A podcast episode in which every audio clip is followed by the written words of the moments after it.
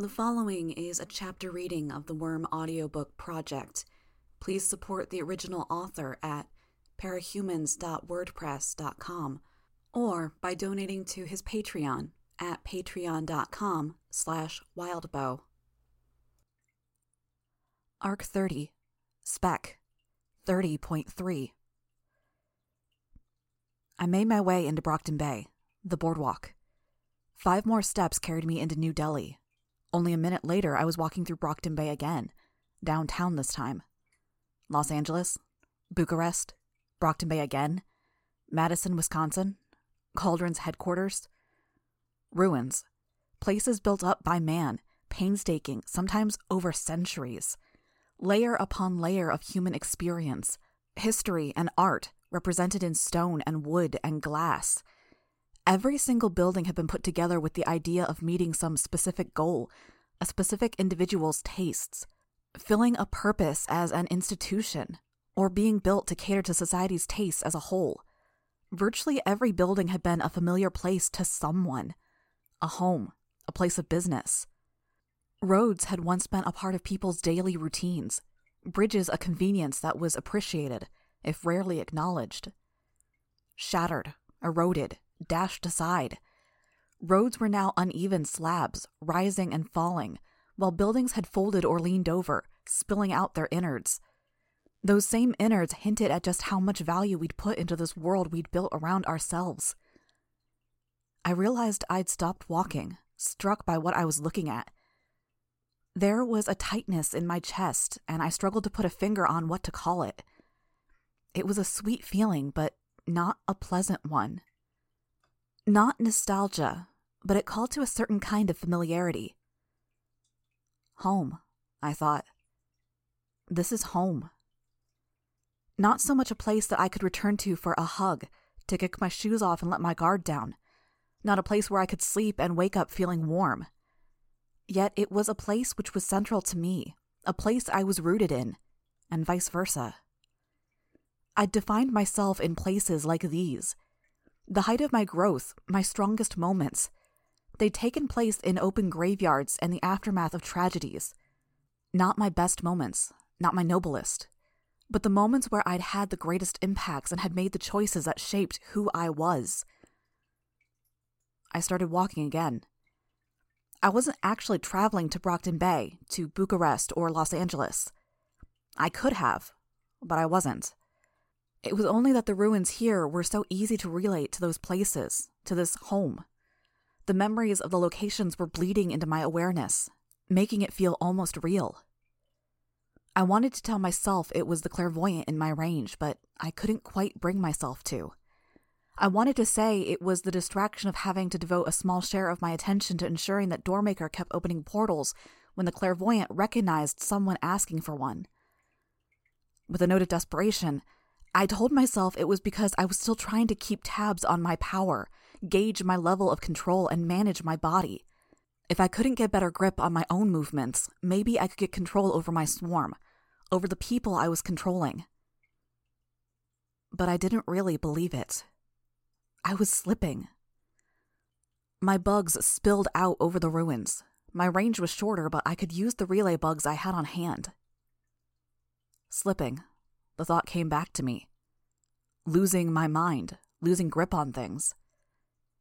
The Fairy Queen had told me that I needed to anchor myself, except I'd been doing that for a long time. It was how I functioned, compartmentalizing, identifying a priority, devoting myself to it. Surviving the bullying, the mission to turn in the Undersiders, the mission to save Dinah, to turn the city around, to save the world. I'd had tunnel vision at the best of times, and I'd had both successes and failures. I functioned best when I had a mission, something beyond the one singular goal before me. Yes, stopping Scion was key, but. I shook my head. I'd stopped walking again. Had to focus. I'd use smaller anchors here, smaller things to tie myself down to reality, focusing on my surroundings. If and when the time came, I would abandon them cast them away in order of size and priority. In a way, it would let me gauge how badly I was slipping. An exercise of Doormaker's portals let me experiment with the portals. They couldn't move or drift except the way they were anchored to the rotation of the planet as a whole. Instead, I opened and closed new portals, timing it so the opening of one was a fraction of a second before the prior one closed. I surrounded myself with them, a shifting, shuddering array of portals. I was put in mind of the moment I donned my costume, of being Skitter the warlord, with her half cape, half shawl. There had been a kind of power to the gesture, to draping myself in the cloth and assuming the title and the role. As I made my way through New York, I found myself altering the portals, reconfiguring them. I draped myself in them like I did in a costume. They formed a loose three quarter circle around me, Doormaker and the Clairvoyant, at first, a cylinder with an opening in front of me. When I turned my head, they reconfigured, the portals in my way disappearing, replaced by others. To streamline the portal creation, I layered them, two half circles overlapping. And then, because it was the most compact way to fit the portals together, because I needed to make a signature, to make this mine and to make it me, I made them hexagons. A honeycomb interlocking of small, one foot diameter doorways, opening up to random points throughout the city, extending my range further than even my bugs could manage. Each one showed a different image when looked through a wall, a section of overcast sky, a bit of pavement. It didn't stand out, serving more as a kind of camouflage. As I experimented, finding the places to set the portals, my awareness of the city expanded in turn. I sensed some of teachers' squads. Groups of men and women, always with at least one person who was more fit than the rest, all dressed in white, or at least in white shirts with jeans. Most had backpacks and all had weapons. They patrolled, scouting the area, talking amongst each other in low voices. Always talking about business. I found Teacher, he had a project in the works, and his students were busy scavenging. A different sort of control than I had with my bugs or the people in my sway. More human, maybe. A society, rather than an army of troops gathered in formations. The vast majority were active, each with a job to do, a task. Men carried metal and electronics and either broke down materials or reshaped them. Women, just a little weaker in terms of physical strength, carried things like wires and baskets of clothing they had looted from stores. Children handled the finer work, etching designs into metal and stitching. I could almost respect it, except his motives were clearly selfish. Better to be fast than perfect, he was saying. He paused to touch one of his subjects for a few seconds. The girl stood there, eyes closed, while teacher resumed talking. Follow the blueprints, or use the hub stations to get a clear mental picture. There were nods from the group around him. Hub stations. Not everyone was active. There were clusters of two or three individuals that were each together, but I was pretty sure they weren't what he was referring to. There were also some individuals that seemed to be operating as rally points for the others, arranged in a loose ring around their work in progress. I watched one individual bring a car door to the rally point, touch the man in the center, and then make their way over to Teacher. He murmured, Metal and fiberglass design. Teacher touched him for four seconds, and then the man with the door made his way to a table, dropping a backpack and collecting a small crowbar. As he started working, another man at the table stretched, grabbed a backpack, then joined one of the scavenging groups. It was like a barn raising, but they were working purely in steel and electronics. Individuals that were tired switched to a different job, and everyone worked tirelessly. They were building a dragon craft from scratch. Not only a dragon craft. Eight costumes, teacher said. He approached a table, lifting one costume off the surface to investigate. Not so flashy. We want to fly under the radar. Make it substandard, if anything. C list material. There were nods all around. Teacher walked over to another table, lined with tinker weaponry and other tools. His students were loyal, but they weren't puppets like mine were. Their movements were natural. The overall system, though, wasn't natural at all. I was put in mind of Regent's games. There was the base of operations, the cluster of villagers managing the city, and there were the more independent squads of people deployed to the world beyond the base camp, patrolling for enemies, ready at a moment's notice to be gathered together in a massed attack. No doubt they were organized by ability. Teacher could grant thinker and tinker powers. If I assumed at least one tinker per group, with the tinkers carrying some ranged weapon or defense, and if the athletic members of the roaming squads were the soldiers, gifted with some knowledge that would give them a small edge in a fight, there were still two or three members in a given group I couldn't identify. I wasn't even finished with the thought when one of them perked up, startled. She shouted, Scatter! Her group moved in different directions. Trouble? I was the trouble.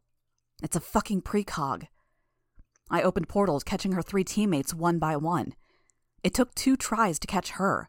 She was a fast runner, and she saw where I was putting down my portals before I'd even started, turning 180 degrees around and scrambling in the opposite direction. They were eerily calm, all things considered. Much like Doormaker and the Clairvoyants. It made things easier for me, but I knew that easy wouldn't last.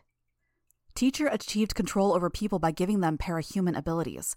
The organization was important, and everything was key. I'd moved too fast, and now Teacher's human systems were starting to kick into effect.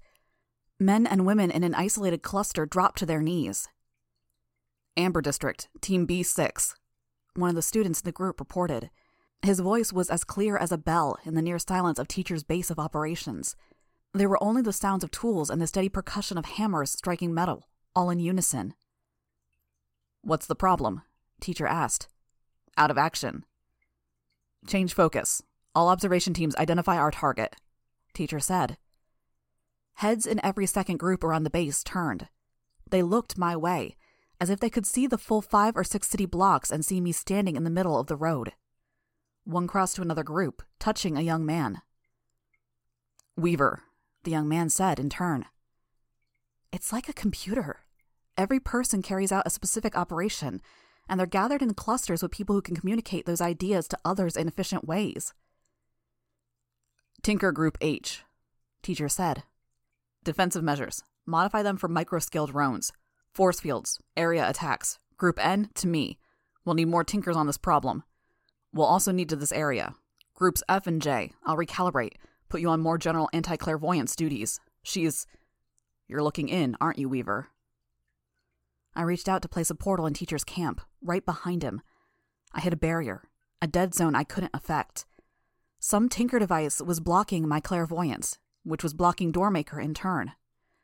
My relay bugs didn't work either. They only worked on bugs. I began laying down portals around the perimeter instead, finding the exact point I could affect. The portals right next to me were turned around, so none faced me directly.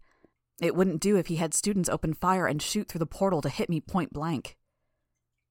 This is new, teacher said.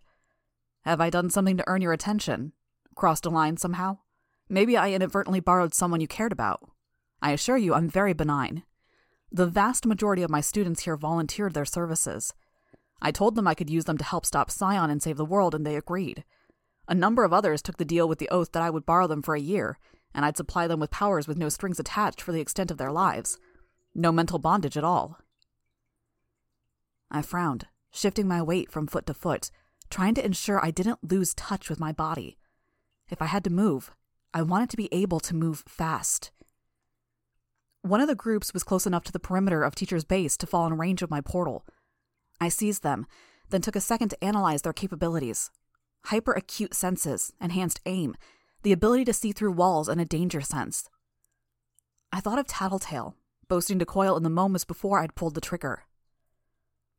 Not, I reminded myself, that I'm pulling any triggers here. But I needed to disturb things, shake up Teacher's elegantly balanced operation. They looked at one another, and I gauged the equipment they had. The one with the enhanced aim was the soldier of the group, armed with an ordinary gun and a bandolier of grenades. I controlled his movement, directing him to grab a grenade from the bandolier. He handed it over to the one with the enhanced senses. The one with the grenade raised his hand, hollering, leaning back, ready to throw.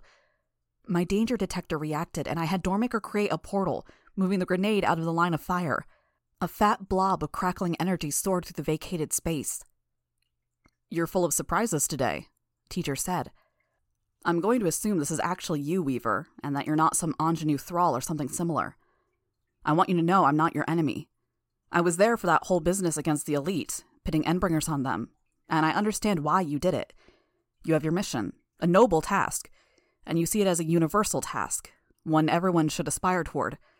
Peace and prosperity in your territory, because peace and prosperity are good things, am I right? Please feel free to comment, strike up a conversation here.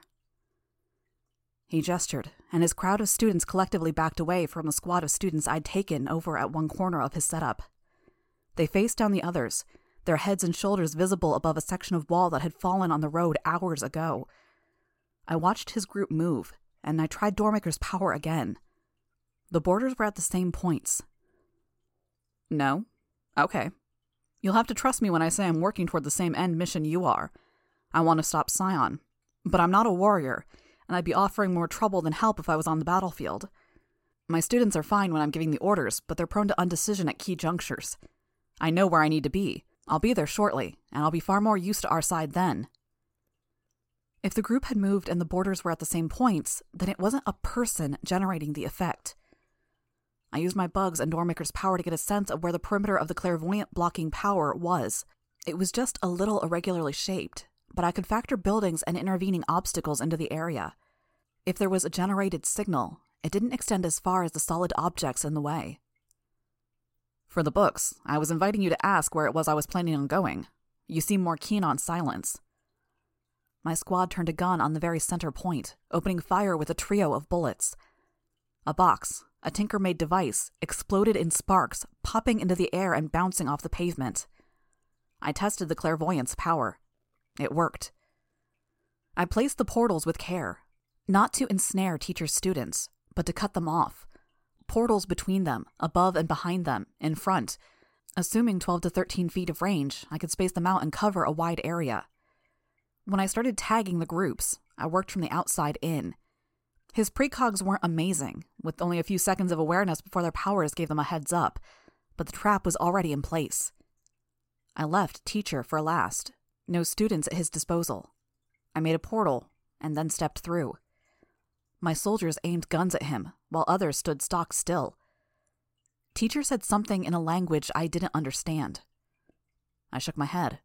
I didn't have a better way of showing my lack of understanding. No? he asked, smiling a little. I shook my head once more. A shame, that, he said. He sounded genuinely bothered. My bugs flowed over him and through his pockets.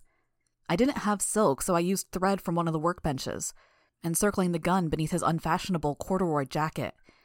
It wasn't a fast process, but teacher saw what I was doing and helped it along, raising his hands to his head, simultaneously lifting his jacket up and away from the weapon. I passed the thread to one of my new underlings, and they pulled the gun free. My new minions began examining the gathered components and gear. I looked through their eyes, taking it all in. I'm not unfamiliar with robbery, teacher said. Parcel and part of this whole enterprise. But this isn't you, I don't think. For one thing, I'm working towards stopping Scion in a roundabout way, or mollifying the damage he does, if stopping him isn't likely. It seems things have turned around then, if you're closer to being the elite you were so recently condemning, and I'm someone working towards a fix. I gave him a hard look.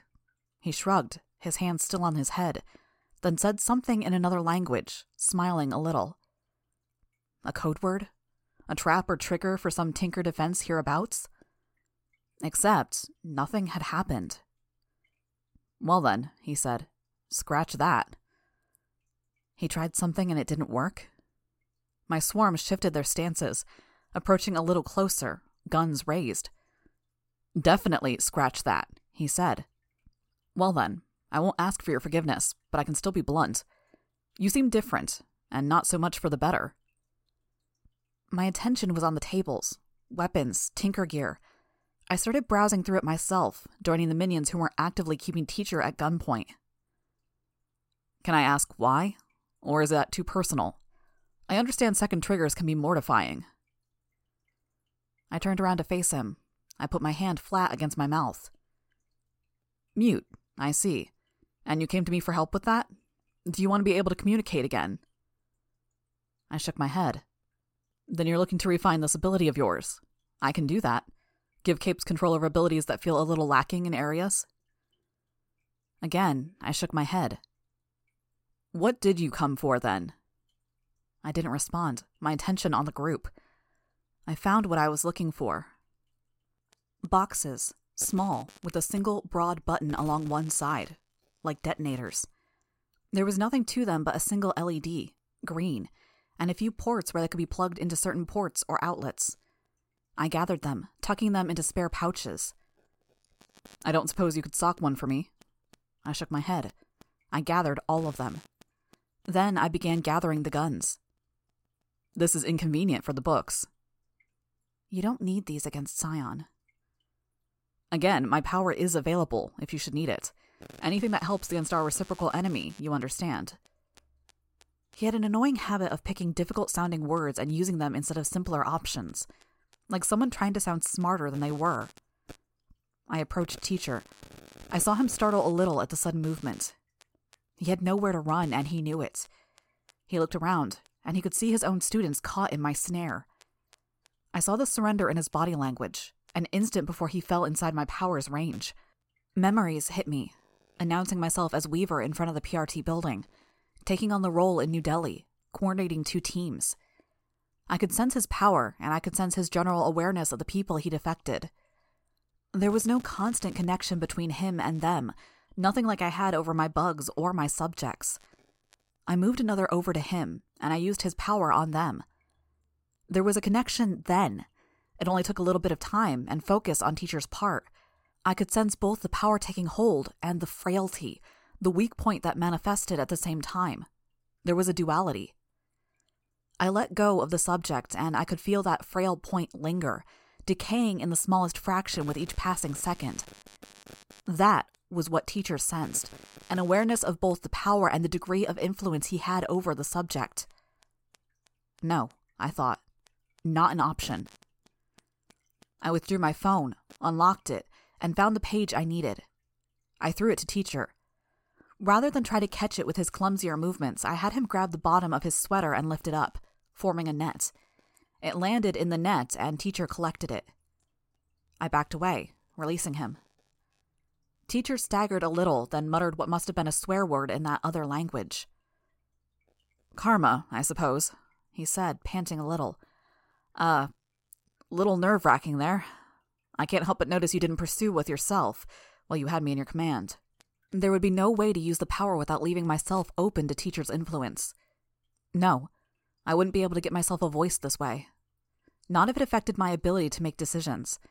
Not if it left a lingering window open.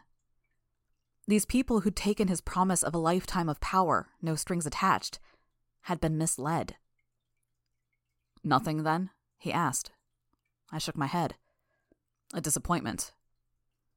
I wasn't that disappointed. I had what I needed a speed bump for Scion, weapons, and a little more information on how my power worked, and. I pointed at the phone I'd given him. He glanced down. The CIU, teacher said. I responded with a short nod, then held up one of the devices I'd collected. I was picking and choosing the members of teacher's collection I could use arming them with tinker weaponry and gathering them near me. I didn't enclose them in my little cloak of portals. Ah, you guessed? I nodded once. Understand, it wasn't spiteful on my part, teacher said. He lapsed into the other language for a moment. I gave them the switch in the hopes it would stop the incursions and curb honestly. They were supposed to lock themselves away, but they held onto it, apparently intending to use it if anyone retaliated.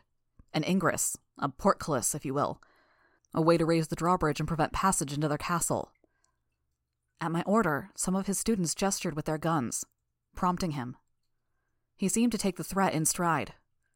The one with a white button. I glanced at the ones in my possession. I found it in a belt pouch and repositioned it. Skeleton key, Weaver. I could make you force me to give up any detail, but I won't. I want to get back to work so I can help.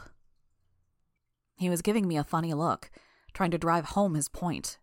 But this was a roundabout plan, some kind of infiltration, and he was clearly working against our side. I wasn't sure I bought it. It didn't matter. I gestured to the phone. He moved to throw it back, and I raised a hand. I pointed to my left.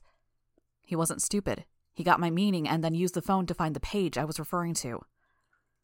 I assume you're not looking to find me, which only leaves the birdcage. No, I haven't provided any devices to the birdcage or anyone alleged with it. But you're going to find entering is difficult regardless. There are security placements in measure. I nodded. My soldiers got in place, rank and file around me, all armed. If I grasp your intentions, Weaver, I can speculate you'll be back for me later. I didn't respond. No need to telegraph my plans to teacher. Still, the thinkers were figuring out what I was up to. I was running out of time, which meant taking a leap of faith.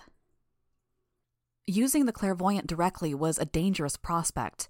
He could grant the power to see the entire world, multiple worlds, but breaking that contact was troubling, debilitating.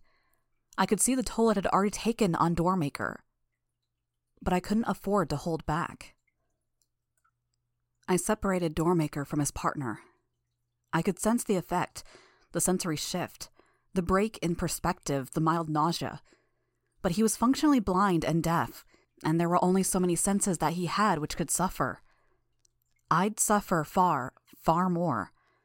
If I made contact with the clairvoyant and was forced to break it, that would be it.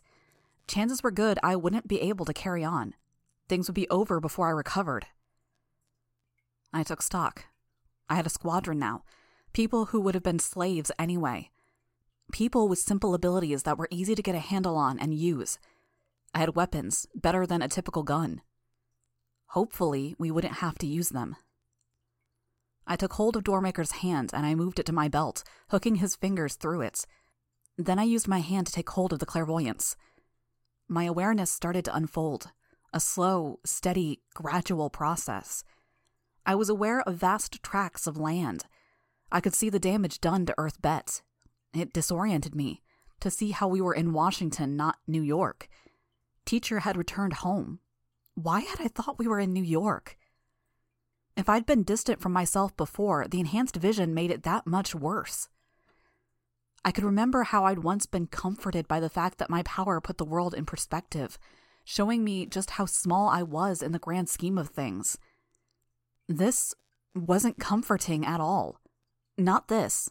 Not at this brutal scale. I could sense the entirety of the world, from atmosphere to ocean floor.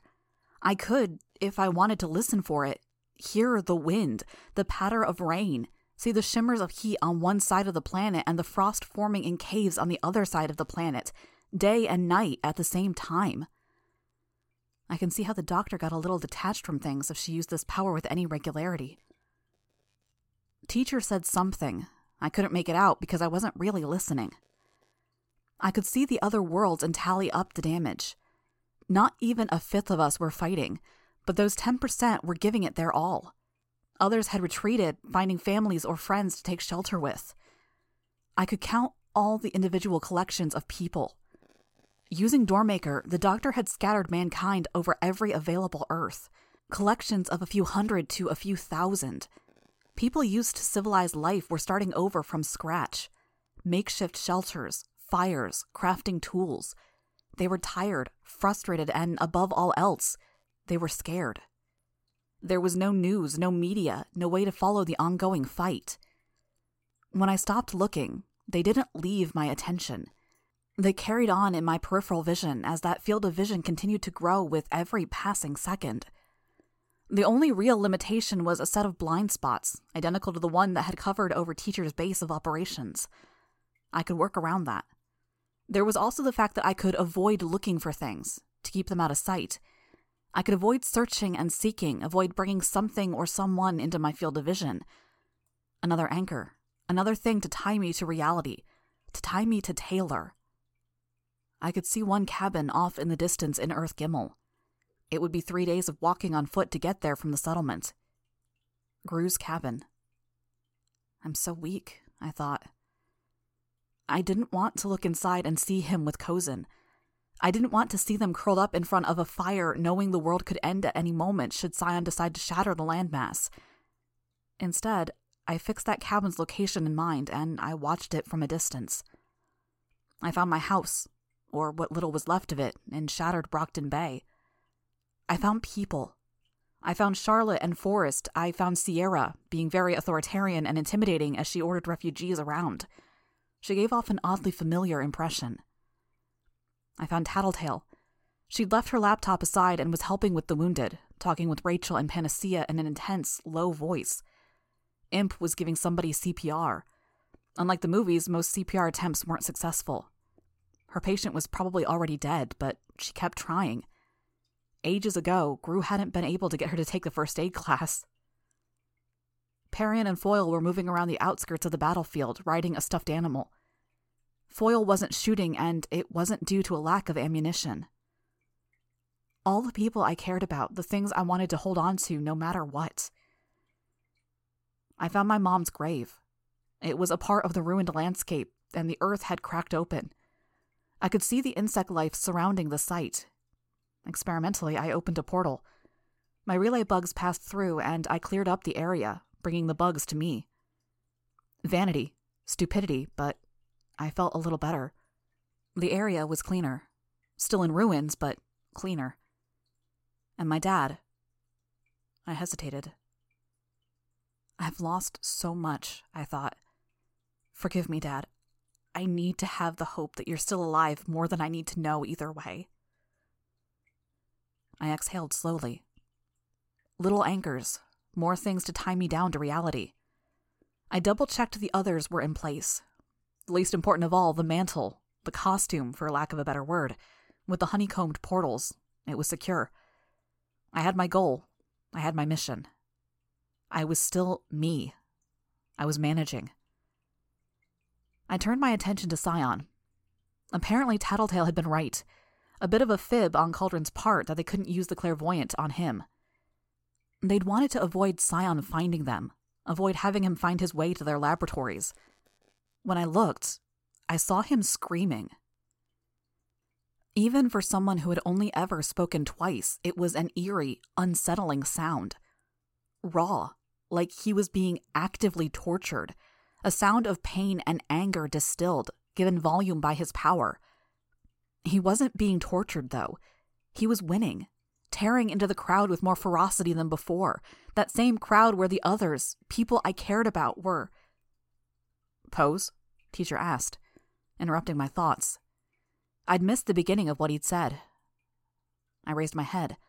It was more like I saw the movement of my head through a telescope than it was like owning the head itself. Right. I'd zoned out again, taking too much in. Needed to move. I was omniscient. More accurately, I was as close to omniscient as I could hope to get. It came with an Achilles heel, but I'd make do. My phone had the last known location of the CUI portal. I opened the door to it. I left teacher behind. He didn't warrant a goodbye. If there was such a thing as karma, he'd get it soon enough. For now, I could put off getting revenge for what he'd done to Dragon. He'd be inconvenienced by the loss of his soldiers and disruption of his base of operations, but he'd recover. Twenty parahumans flanked me as I walked down the dirt road. I stopped when we'd come to the portal's location. The CUI had invaded, killing the refugees on the other side, then moved in. The clairvoyant, at my bidding, took hold of the device I'd fastened to my belt he hit the white button. Teacher had sealed himself off in one world to build up his students and work with Dragon. He'd given that technology to the CUI, and they'd used it to secure their position. Now, I was breaking in. The blind spot fractured, then dissolved. I could see the CUI's empire 300 million people, many still migrating to places where they could settle, physically walking to separate themselves from others so Scion couldn't kill too many at once. I could see where Scion had attacked at one point, and they were still performing disaster relief. There was a member of the CUI who was officially known as Ziggurat, though she was really Tongling Ta to her allies and countrymen. She'd used her power to erect stone walls and start the construction of a palace for the imperial family. Three walls stretched between three impressive towers, with the palace at the center of the acres of empty space within. I could see the Yangban in full force, three groups of 60 to 130 capes, arranged on broad, square platforms of stone that had been raised off of the ground, each facing outward, their backs to the palace. Every one of them was in a matching outfit, their masks white, purple, and yellow in turn. They were tending to wounds, and the gaps in their number suggested they'd taken heavy losses. Inside the place itself was a kaleidoscope. Each room was mirrored several times over, with occupants moving in unison.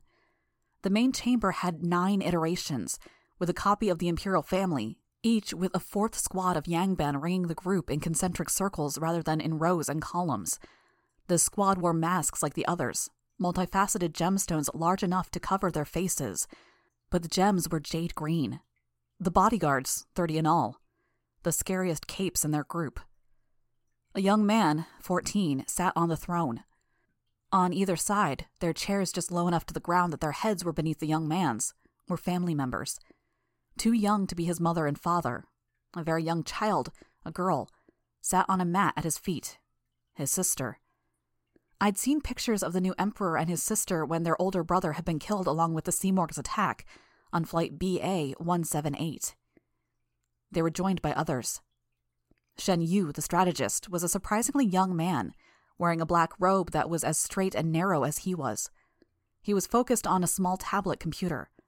Beside him was Jia, the Imperial family's tinker, and surely the individual who had set up the kaleidoscope effect, throwing off would be assassins and intruders.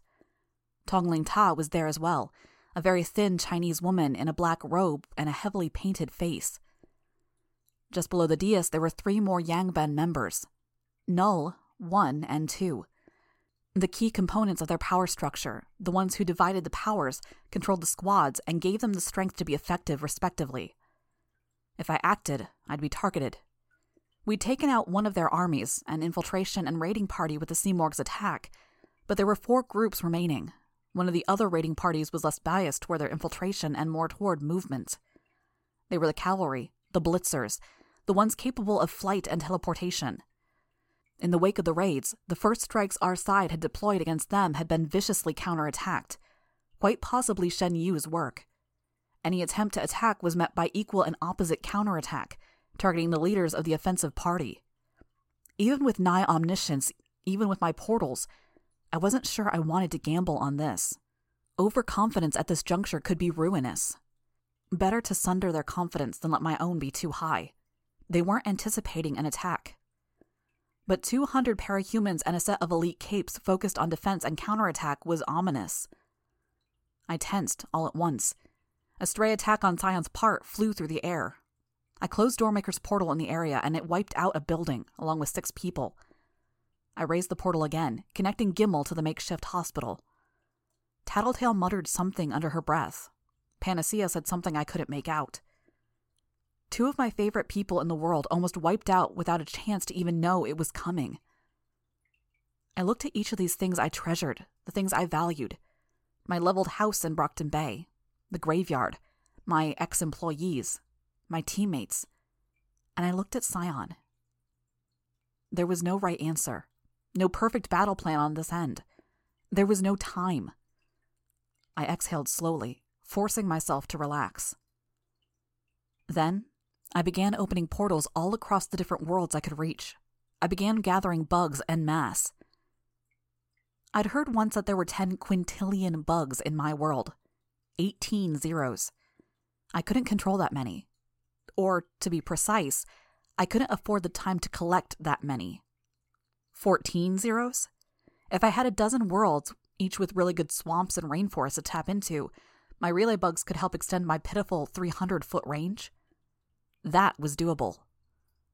Fuck it all. There was a time for strategy, and there was a time for the brute force approach. Hell, the brute force approach could be called a strategy unto itself. I'd find out about Shen Yu's power the hard way. He could see attacks coming. Did it work when the attack came from every direction? I divided the bugs into tents. Then I opened nine portals into the Yangban's world. The tenth I opened under Earth Bet, above the portal I'd reopened. They did react. Shen Yu did manage a nigh instantaneous counterattack. A hundred capes deployed to my general area, teleporting in, and then flying around with speeds that would have put them on par with cars on a highway. I watched from a distant location as my hand clenched, squeezing the clairvoyance. But I deployed a tenth of the bugs on my location. I was hidden within an impenetrable cloud of bugs. I raised Doormaker's portals as shields around me. Some entered the cloud, and the response was swift and brutal. The bugs consumed them, and my minions with the tinker guns shot them.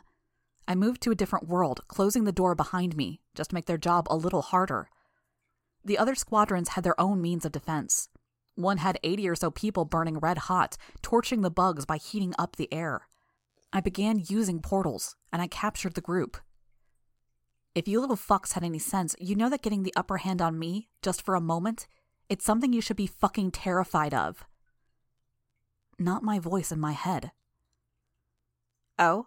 The ineffectual little girl with the bug costume is awake. Memories of confusion, a pain unlike any other, of utter helplessness. What would my mom think to see me now? A thought from a different moment than the others. I used Doormaker's portal to capture other groups, though they were more scattered.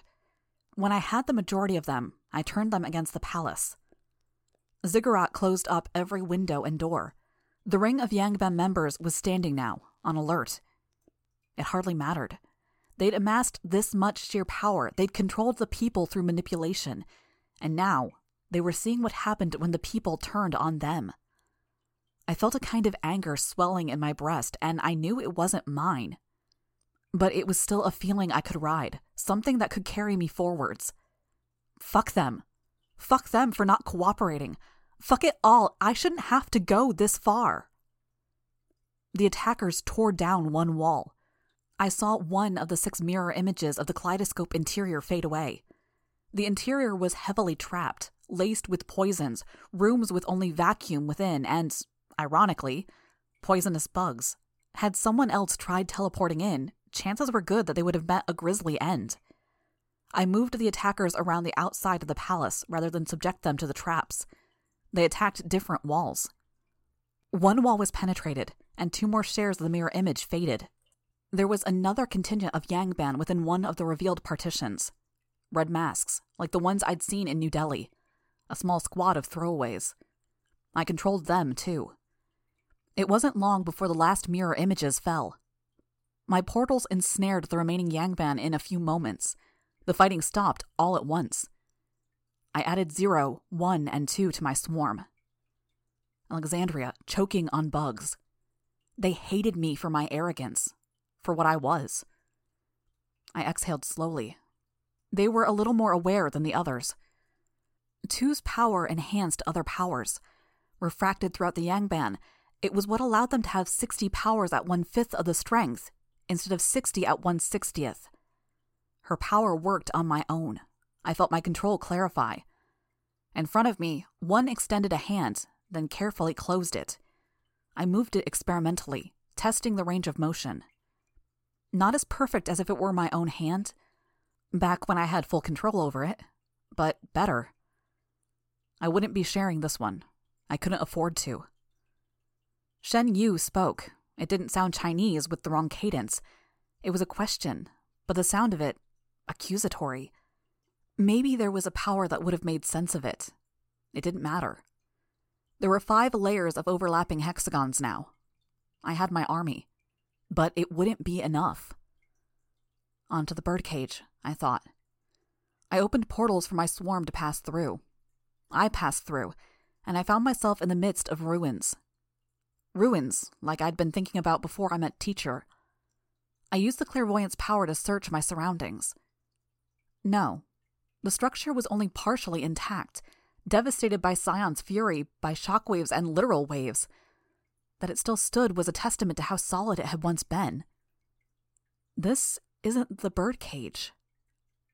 Gardener, my old jail. The disorientation rocked me. To get my bearings, I didn't reach for more geographical reference points, but I reached for the little anchors I'd formed instead. I checked and double checked them until I was sure I was stable. For the second time, I tried to make my way to the birdcage. I stepped through the portal, moving myself to a peak above the birdcage itself. Though I couldn't really feel it, I was aware of how cool the air was, the fact that my body, so small on that vast mountain, was sweating pretty heavily. Being surrounded by thousands of billions of bugs had drained me more than I'd been aware. Another weakness, another point where I'd disconnected just a bit too much. Was my own body supposed to be an anchor? Was that something I should cling to at the expense of other things? I made myself draw in a deep breath until my chest hurt, and it still felt so paltry compared to the hundreds of people I controlled. The view, this majestic image of the landscape, of a sky that still harbored the clouds of dust and debris from Scion's earlier attacks, it was but one piece of a scene viewed from a hundred different pairs of eyes. Virtually all of them had better vision than I did. I was adrift in an ocean of input. One body, harder to control than all of the others, so easy to forget about. I'd done it without thinking, bringing them with me. They stood on ledges and jutting rocks all over the peak, surrounding me. More than anything else, I could feel their fear. With so many of them, it was indistinct. I forced my own head to move, felt the crick in my neck where I hadn't really moved my head in a long time. The ones who were still in the birdcage were the ones the cell block leaders had felt apprehensive about. Not necessarily stronger, but less predictable, less reliable. More of a danger than a help if given free rein. As far as I could tell, it was the last large group of experienced capes I could collect. I opened a portal within the birdcage to capture my first prisoner. Containment foam rained down from the ceiling, sealing him in place. Dragon, I thought. I didn't make another move. I waited. I'd expected this. It was why I'd come here in person. I could use the clairvoyance power and see a hangar in one mountain valley opening up. It took only a minute. A small armored suit arrived, a fast moving model rather than a heavy combat model, much like the one she'd used to counteract our first attack on the Brockton Bay PRT headquarters. It perched on a rock in front of me. Dragon's weapons were primed and ready to fire, the threat implicit. When she spoke, her voice as clear as a bell in the clear mountain air, it was the same language Shen Yu had spoken to me. The same incomprehensible language teacher had lapsed into. English. When I met Dragon's eyes with my own, my head shook with the shock I felt. I might have collapsed, numb, if I hadn't been holding on to the clairvoyant with Doormaker gripping my belt. It was the anger that kept me going. I'd felt a glimmer of it when attacking the palace. I'd felt it when dealing with the capes and civilians every damn step of the way. The only thing I wanted was for everyone to do what they were supposed to do to be good and to be fair, feed the hungry, give shelter, to fix the things that were broken, and to fucking band together against the real monsters. Save the world for the world to make some damn sense.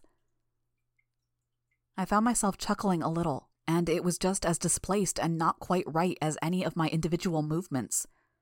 Off kilter.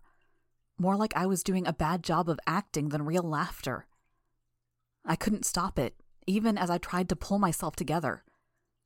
I turned my face toward the sky, my eyes streaming.